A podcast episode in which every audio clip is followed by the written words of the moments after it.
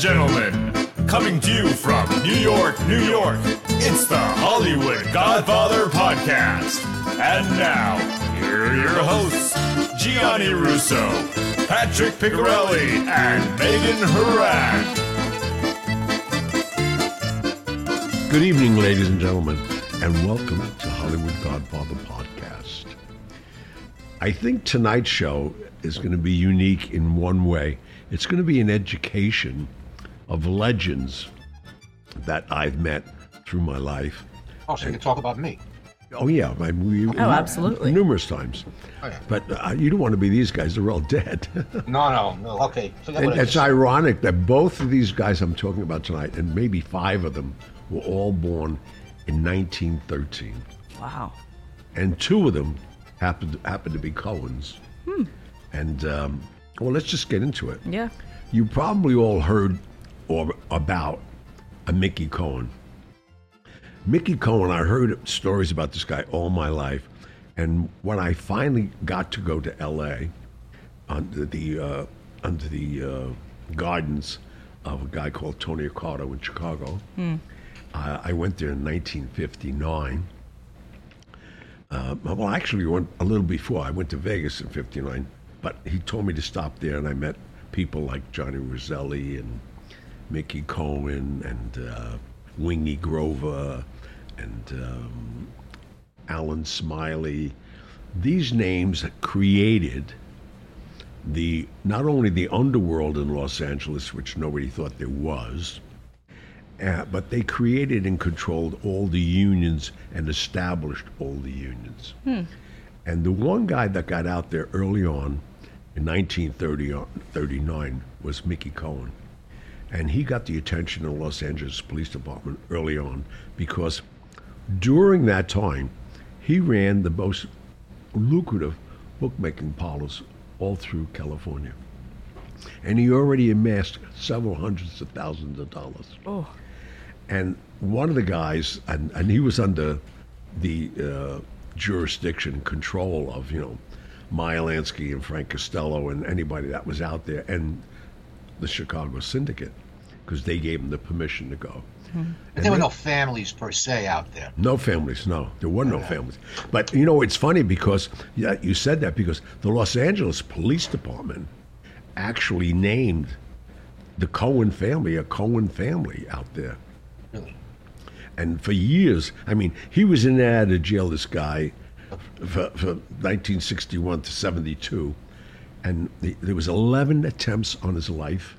Wow. And the guy who was the brains behind all of his success and also was his demise was another guy I knew, and m- me being drawn to Italians more than, than certain people. This guy, Jack Dragna. Did you ever hear Jack Dragna? Yes, I did. Oh, how'd you hear? That's it. I want to hear that. How did you find out about him? Uh, I was recently reading a book, and I forgot what it was. Uh, uh, he he figured uh, uh, predominantly. I'm trying to think of uh, under what conditions. Oh, uh, the book by that retired FBI agent you and I spoke about one day, Joe O'Brien. He headed the the, the Gambino squad. Yep. He had a little bit to do with the uh, uh, Dragna in his early days. That's interesting. Before Yeah. you went out to L.A.? Yeah, it's in fact this FBI agent. Uh, he's he's your age, so he's Okay. he's he's been around a while. He retired in the early '90s, the FBI. But yeah, yeah, he, he knew him, but we didn't discuss him at length. I just heard the name based on what he told me. Yeah.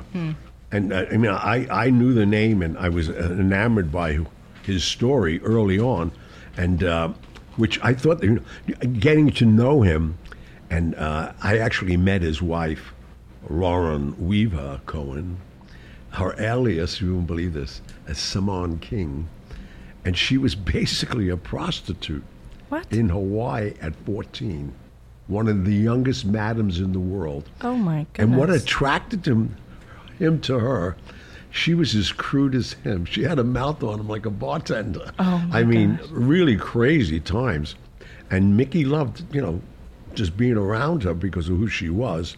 And, uh, you know, um, it was crazy that this was his wife. But D- uh, Describe him f- physically for the listeners. M- Mickey Cohen was only five foot five, very tough guy, a fighter, fighter. yeah, fighter early on in life, and uh, but ruthless man. I mean, totally ruthless. I mean, he he was arrested so many times.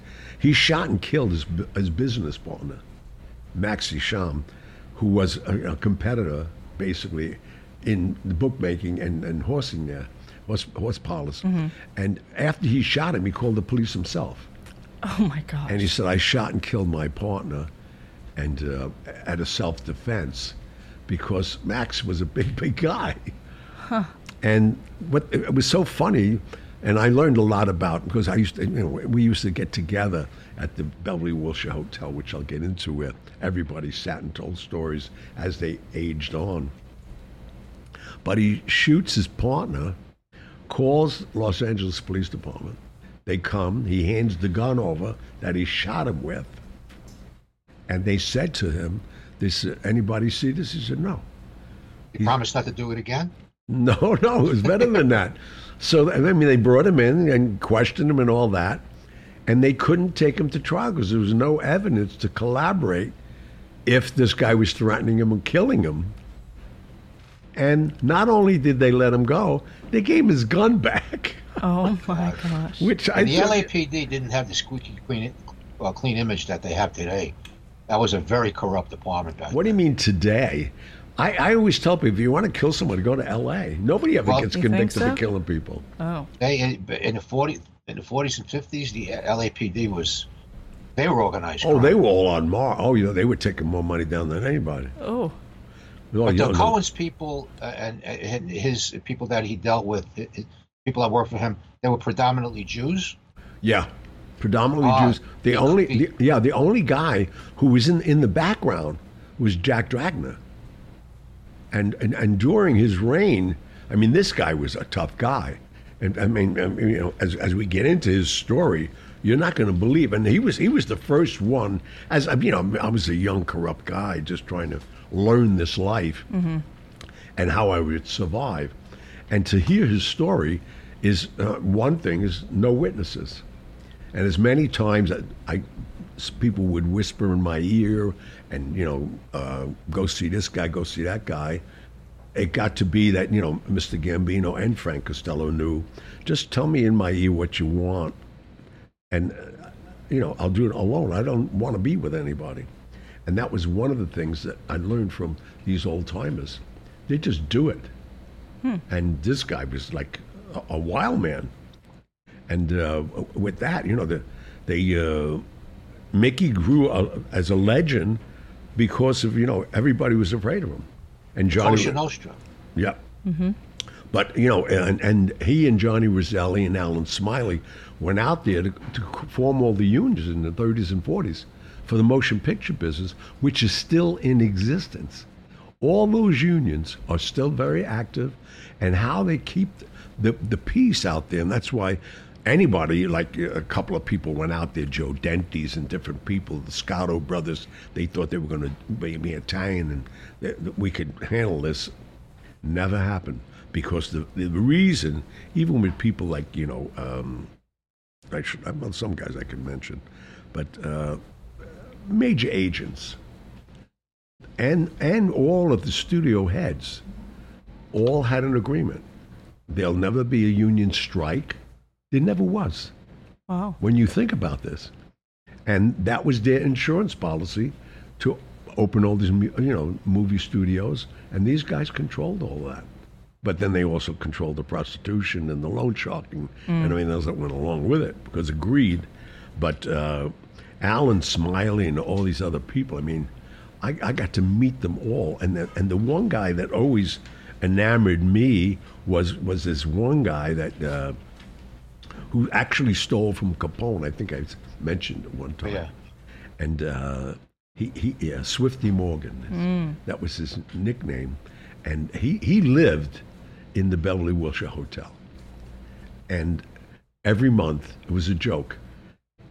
He'd call up Dorothy uh, in Frank Sinatra's office. Uh, uh, did uh, Frank pay my rent this month? no, knowing that he did. Frank Sinatra took care of this guy until he died. Wow. What was this guy? He, he was a con man. He was. He was a con man with, with Capone early on, and then went out to Vegas. I mean, out to Vegas. Well, he's been to Vegas, been everywhere. Out to And- LA. But out to L.A. and uh, just they made him a figurehead. You know, be around Smiley, be around Johnny Roselli, and he held court every day at, at the Beverly Wilshire Hotel. And for the people who don't know where that is, this is on Wilshire Boulevard and Cannon Drive, which became Rodeo Drive and all of that. And I mean, the years I'm talking about, the the the, the Wilshire Beverly Wilshire Hotel, uh, Warren Beatty lived there. I mean, it was like the place, and it was right in the heart of town. Not like the Beverly Hills Hotel is, you know, a half a mile up on Sunset Boulevard, and the Bel Air Hotel's like three miles away in Bel Air. This was a hotel that people came, hung out. A lot of mob guys always hung out there. It was like the Waldorf Astoria of the West Coast. Right. But I mean, we would go there and uh, just listen to these guys vent. And I mean, we're talking about major, major guys. And like I said, Mickey had 11 attempts on his life. Wow. And the last one that really, and he didn't know who it was, and it was it was funny because here he's doing all these things and he's answering and with Jack Dragna at least once or twice a week, the guy who wanted to kill him. and that was the guy that wanted to kill him. Oh. In fact, there was a hit squad that came in, and the guy's name was uh, uh, Gameson and Levinson, two names you would never think were hired guns. There's a- that sounds like a CPA firm. I know. I know. It's amazing, right? Yeah. And so what happened was that Mickey found out about it, and he went and killed those guys himself. Oh my That's the kind of guy he was. He went right in their apartment, killed them all, and, and left. And they brought him in for questioning, and again, just walked away from it. I mean, Did he, did he any? Did he do any major time for anything while he, did- was out there? no, he did a lot of time in and out, but what, what finally got him was income tax evasion. That's how they got Capone. Yeah, and uh, but prior to that, I mean, he was in and out of bullshit stuff. In fact, he, they say, was the mastermind. You know, uh, in 1947, that June afternoon, when Bugsy took the shot, Oh. And which is interesting because uh, they just came from dinner, and Bugsy was on the phone. Allen Smiley was sitting across from him, and the shooting went off, and there was like six shots, and and Bugsy took all shots, but they picked up Mickey right away, and Mickey had an alibi, and they let him go on that. But I mean, this is all that just kept on going. Then his bodyguard, uh, this guy Rothman, who was around him all the time, a big guy, he found he started like bragging about you know who he was working with and strong and this that and the other. And he said to Mickey, he says, you know, Mickey, I, I should be making more money now. And Mickey said, why do you think that? He says, I don't know. He says, well, you're right. You don't know. and he shot him. Oh. Shot him dead. Oh. Okay. I mean, this- Casual. This is how Yeah, nuts that this was guy- that was in lieu of a pay raise. Yeah, yeah. Wow. But I mean, this is how crazy this guy was. I mean, he, he- I mean, it's it's any any leak chain, uh, weak chain in his soci- his group and all that. You just eliminate them. And but as you pointed out, Pat, L.A. had to be so on the take with all of this. But you know, it was before. I mean, what we have now as far as crime labs and fingerprints and all this. This guy really handled himself in a way that he was untouchable for the longest time, and he really thought that. But when he went to went to Alcatraz once for a short short bit on something, and uh, they got a guy because he, he he had a job in in the laundry, and they got a jaw a guy to climb the wall into because all those buildings were secured separately. Mm-hmm. They climbed over the wall, and they beat him so bad with a pipe, almost dead. And he lived and survived that. What? No, no this I'm telling Just you. this guy's invincible. I know That's it's like insane. insane. It's it's so he was six foot five before they beat him with the pipe. yeah. No, he's the guy was. But no, but no, no. I'm so, I mean, these are the, some of the things that went on, and then the real war started. And one night, coming out of a restaurant on Sunset Boulevard, and I think it was Cyrano's. I, I, I forget, but he, him and his partner got shot. His partner was uh, killed. He got wounded, and again he survived. Then he knew that he, the guy that was with him, was the target, Wow. and he realized that somebody's after him. But with all So- that said, I mean, and that they started that the, the, the New York, I mean the New York police, the the police over there in L.A. called it the Sunset Sunset Strip Gang. That it was a hit, and it was a restaurant on that day. But you know, he was wounded in the shoulder, and again, that was it. And uh, to me, I, I can't believe that I had the opportunity to sit with him. And the Daily News, uh, you know, said in the Daily News that his superiors were Meyer Lansky and Frank Costello and the Chicago Syndicate because they were trying to tie it all together. But uh, Pat, as you pointed out, they must have been paying some kind of money off Oh, with with uh, you know. In, in- Yeah, in- yeah, in- I can't tell you how corrupt that department was, and they they knew it. It's it, it wasn't any secret. You know who who saved the LAPD's reputation? Oh. I mean, the police department's a police department, you know, and they had a bad reputation. Jack Webb. the TV show. Yeah, he he he uh, he started Dragnet on the radio in the late 1940s, and uh, then it it went to television, and it really really didn't leave the air until the late 1980s, and he built an image of the LAPD as to be the super cops, and that was the image that Jack Webb basically created. The police academy, uh, the LAPD Police Academy, has an entire building named after him and his shield that he carried on the show, badge. Uh, uh, Oh yeah, they said it over the radio all the time when he called they it in. they uh, they retired his badge number that he carried on the on the TV show. He was Sergeant Joe Friday. Huh. But he built the image up of the LAPD. They still love the guy. He's been dead since the early '90s or the late '80s. Wow. But it was Jack Webb. Yeah, that was a bad department. Yeah, that was. No, because you know, I, I I used to sit around the, the the Waldorf when some of these guys would come in to, to visit from the West Coast, and everybody told stories about Mickey Cohen. Wow. I, I mean, the guy was like a living legend, but he was five foot five. You're kidding. That's all he He's was. smaller than I was. Or I am. He was smaller than I am now. He, uh, We were all five foot five once. you know that is true. At some point in our lives. uh, did he fade away? I mean, his his era ended in the '60s. No. Well, not only no, he died. He actually died in '73. I mean, not '73. No, he died in uh, '60. Did you say 69 earlier? No, no, Is that no, what you told me? no, no, no. Uh, uh, 63? uh, uh, uh, uh, let me think of it. 'cause I got so many dates in my head. No, but uh, he, he he died after they. I mean, after the eleventh attempt, they blew up his house. And after that, he was confined to a wheelchair and a cane. And that's how I really got to meet him because he'd come and sit down in, in the in the Beverly Wilshire Hotel. He died in '69. So with with that said, I mean, but he was a legend, and then you know, I mean, again, like my mentor, I I can't believe because Costello always told me stories about this guy. So when I went out there the first time, and as we mentioned in the book, I went to. Uh, before I got to Vegas, he told told me to go to L.A. and I met all these guys. But we'd sit in whole court with all these old timers sitting around and and I mean and and Swifty, every morning he was dressed to the nines, and the bellman had to bring him a fresh boutonniere every day. Once he called down, do you know why? Why? Because he would call down and tell him what color tie he was wearing, and the Match the boutonniere had of to the tie? match Oh my every god. day. This guy. That's And- crazy. But that's the old class guys. They were the best, you know. And, and as we all know, Costello, you know, I met him in '54, and I was with him till you know '73 till he died.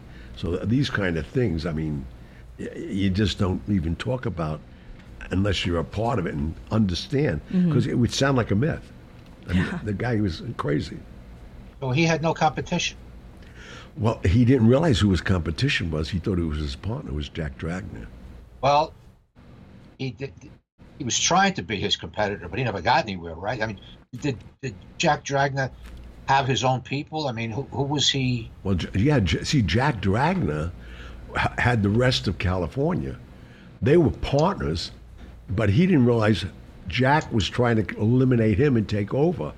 When finally his house was blown up and he actually gave up, he was not what we call him walking. They didn't even have him then. He was walking with a cane and a lot of time being assisted just to sit and talk.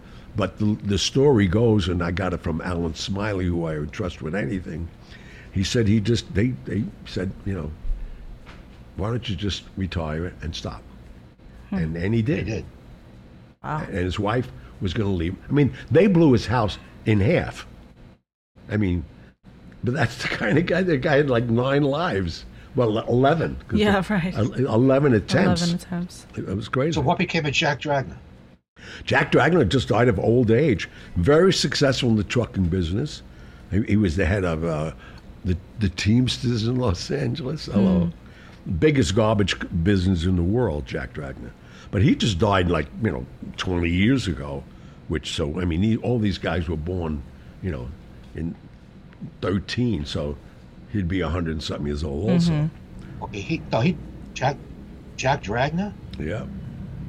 It says here 1956. That he died. Yeah, an American mafia member and uh, Black Hand who was active in both Italy and the United States. Yeah, Jack Ignatius Dragna. Well, I didn't know he died that late, but I mean, he died, Yeah. And with the Yeah. big, what would they say he owned in Beverly Hills?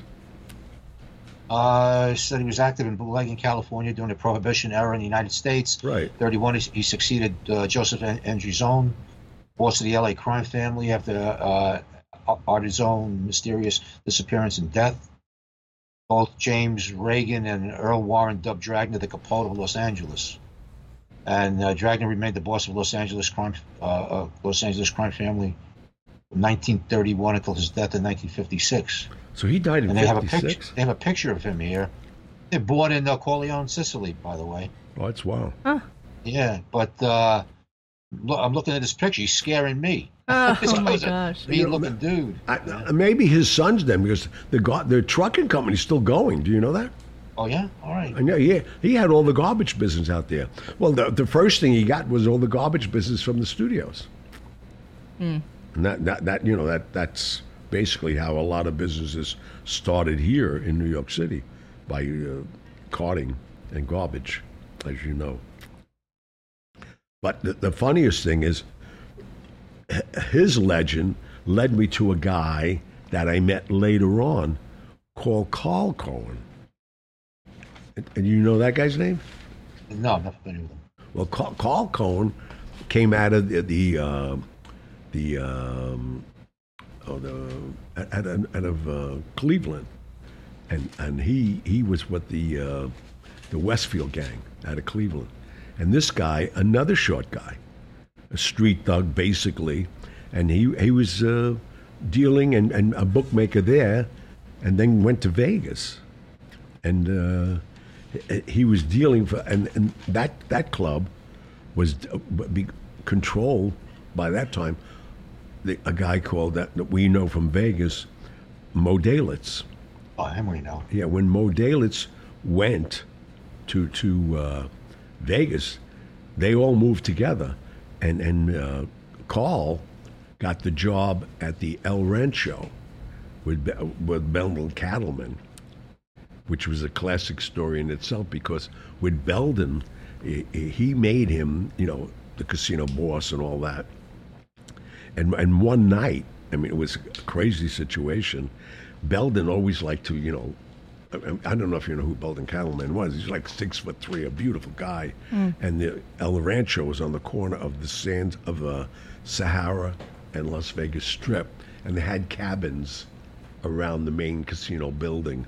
And uh, most of your big performers started performing there long before the other hotels.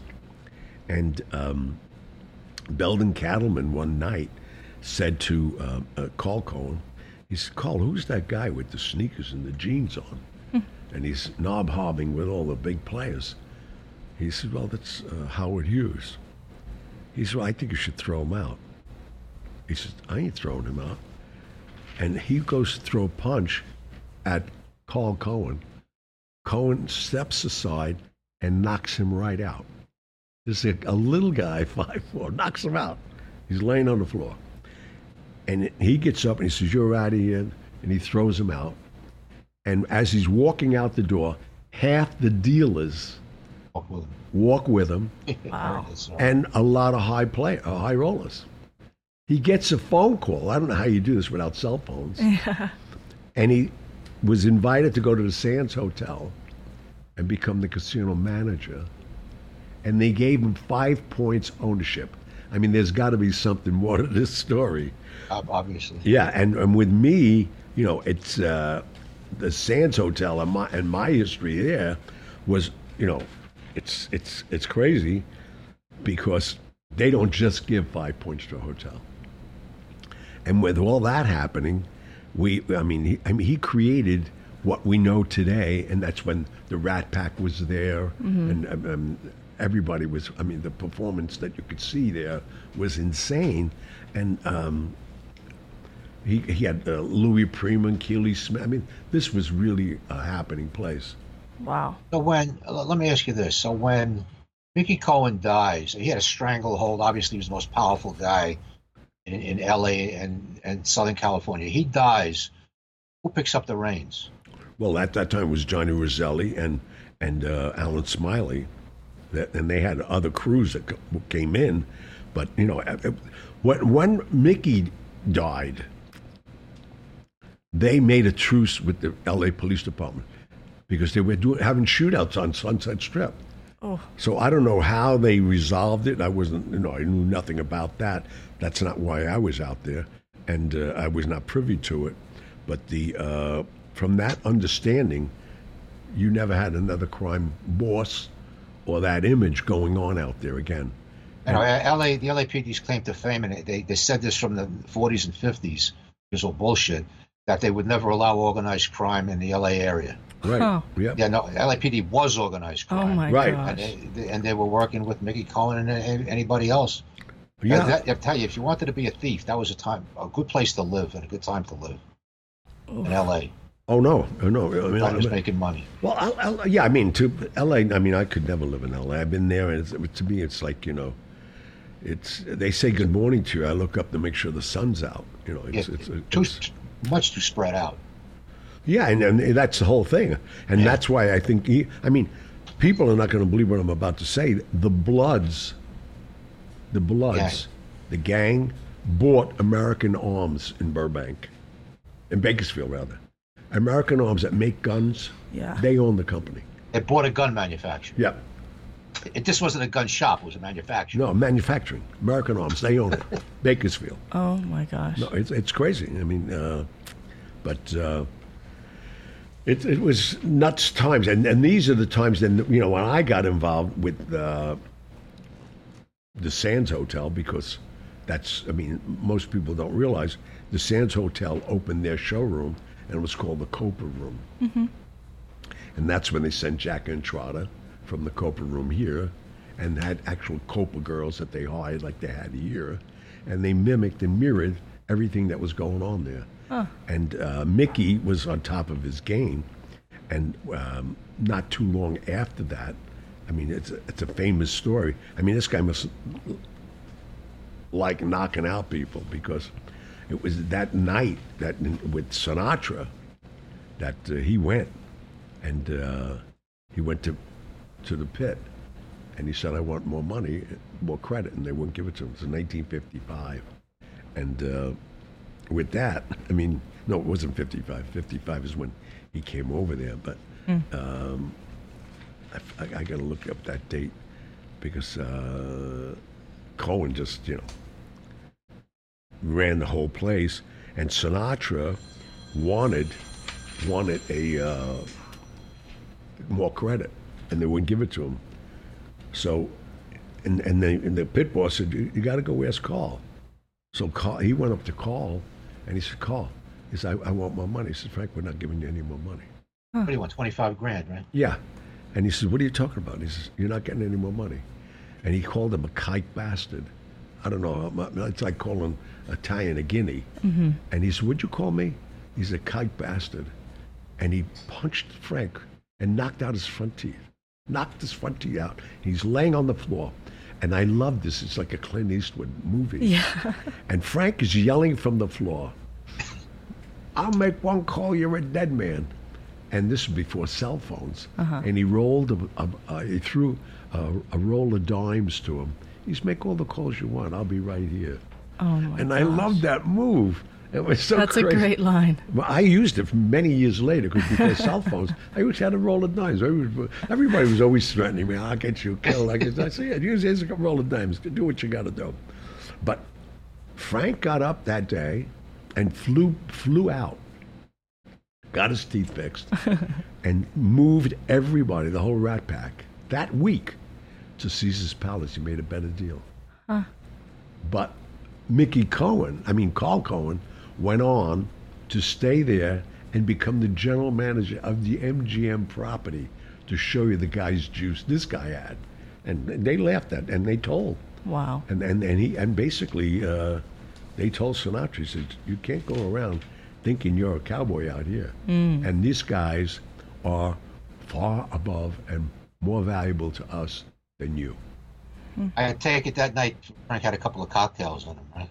Oh yeah, it was after a second show. I mean, that's that's the the, the bad part about Sinatra. You know, he, Yeah, drinker. he a bad drinker. I mean, if I were him, I would never. I mean, first of all, these kind of guys.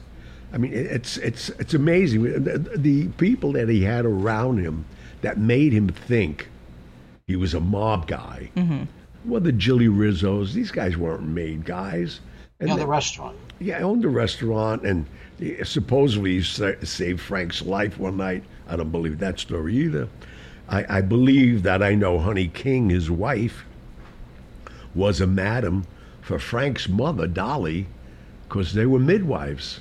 They were abortionists. And uh, that was Dolly's claim to fame. And she had a hook on everybody there was in the mob and politics in, in, in New Jersey. She was the head of the Democratic Party. His mother. Really? I never knew that. Oh no! And what's interesting too about that, she was like a truck driver. Her mouth, I mean, the f bombs that came out of her mouth were ridiculous. Oh, my. And even to today, right now, Tina Sinatra, Frank's oldest daughter, is just like the grandmother. Oh. The mouth on her, I mean, it's insane. Wow. But uh, Tina's got to be in her 70s now. Oh yeah, I would think.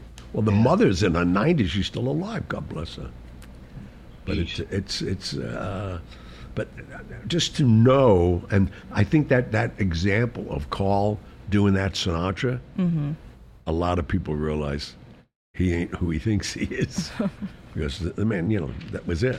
But That didn't, that, that didn't change his attitude, though, did it? Oh no! Well, nothing's going to change his attitude because his, his career kept going and going and going. I just find it so interesting that you know how, and that, that's why I'm, I'm, I'm always enamored uh, with the, the intelligence of the Meyer Lanskys and the Moe Dalitzes, and even Costello told me years ago. The Jews are the smartest businessmen in the world is there 13 at that time and that's, the statistics may have changed he said there's 13% of the population are jews and they're the richest in the world Well, look, look at Meyer Lansky. I mean, he, he had the whole, the, all of organized crime in his head. He never kept a note. right Wow. and um, i mean that, and that's why you know when when uh, um, vito genovese came out and he wanted his family back nobody realized costello wanted to give him back his family i still don't know you know how, how chin on an elevator can miss a guy close range and i think chin realized where the move was going because i don't know if you know uh, obviously after vito left chin became the boss and and three weeks later, after that, a shooting, and and the cops asked who was it, and they had Chin locked up. Costello didn't make him on a on a, a lineup. Well, he wouldn't. Uh, of That's what I'm saying. Right. But, but I think this was the make, the whole move going on, because that's when they set up Vito. Scare him out. Yep. And that was it. Wow. But um, so that's my little tidbit of So- this week of. So one one question for me: How many people do you think Mickey Cohen killed total? I would say 30, 40 people in L.A. Wow. He just get rid of you. Yeah. I mean, if if a guy parlayed horses at the end of it, the, and there was too much money, nobody saw the guy no more. Wow. No, That's was- nuts. No, but he was a a crazy, crazy guy. Did he have kids? Yeah, um, he, any, any boys? he had two boys actually, and they, they became. Did they follow in his footsteps? no, they became actors. Oh, did they? Yeah, A- anybody? because of the know? connection to the studios. Would it be any any movies? that- Anything we would know? I probably we had to look it up. I'm sure. I think my memory serves me right. One was Alan and Steven. but they were they obviously Cohen's. Uh-huh. But his connections with the Zanucks and everybody else, They got them in. yeah, Huh. yeah. But that they wouldn't be acting under the name of Cohen, I assume. I, I think they would be. Yeah? I don't know why, but I, I mean, again, I don't think anybody got an Academy Award. So I, don't know, I don't know where you know we're Mm. How big they looking at that kind of talent. Yeah. So, Wow. but, uh, All right. Interesting. Interesting Very stuff. interesting. yeah. So now, um, again, we're going to go to the mailbag, and after the mailbag, remember, come back to the show next Wednesday night. We're going to come looking for you if we don't, you know, we're going to know if you're watching. Yeah, we have friends in high places. Yeah. Should Oh we try? gosh. Yeah. Everyone be careful. No, we love you all, and God bless you all, and thank you for tuning in, man. Yes. All right, okay, guys, good night. All right. Good night, guys. Good night. Thank you for tuning in to the Hollywood Godfather podcast. My name is Megan Horan. You can contact Gianni Russo, Patrick Picciarelli, or myself with your questions and comments through the contact section of our website, HollywoodGodfatherPodcast.com. You can also call and leave us a message at 646 776 3038. Regarding Gianni's motivational speaking appearances, you can visit his website, giannirusso.com. You can also visit Amazon.com for a listing of books Patrick Picciarelli has written. Remember to follow us on Instagram at Hollywood Godfather Podcast, as well as leave us a review on iTunes. We'd like to know what you like about what we're doing, what you'd like to hear in the future, and anything else you might suggest to improve our podcast. Most importantly, hit the subscribe button. We'll be back next week with stories of the mob and Hollywood, as well as answers to your emails and voicemails. Good night.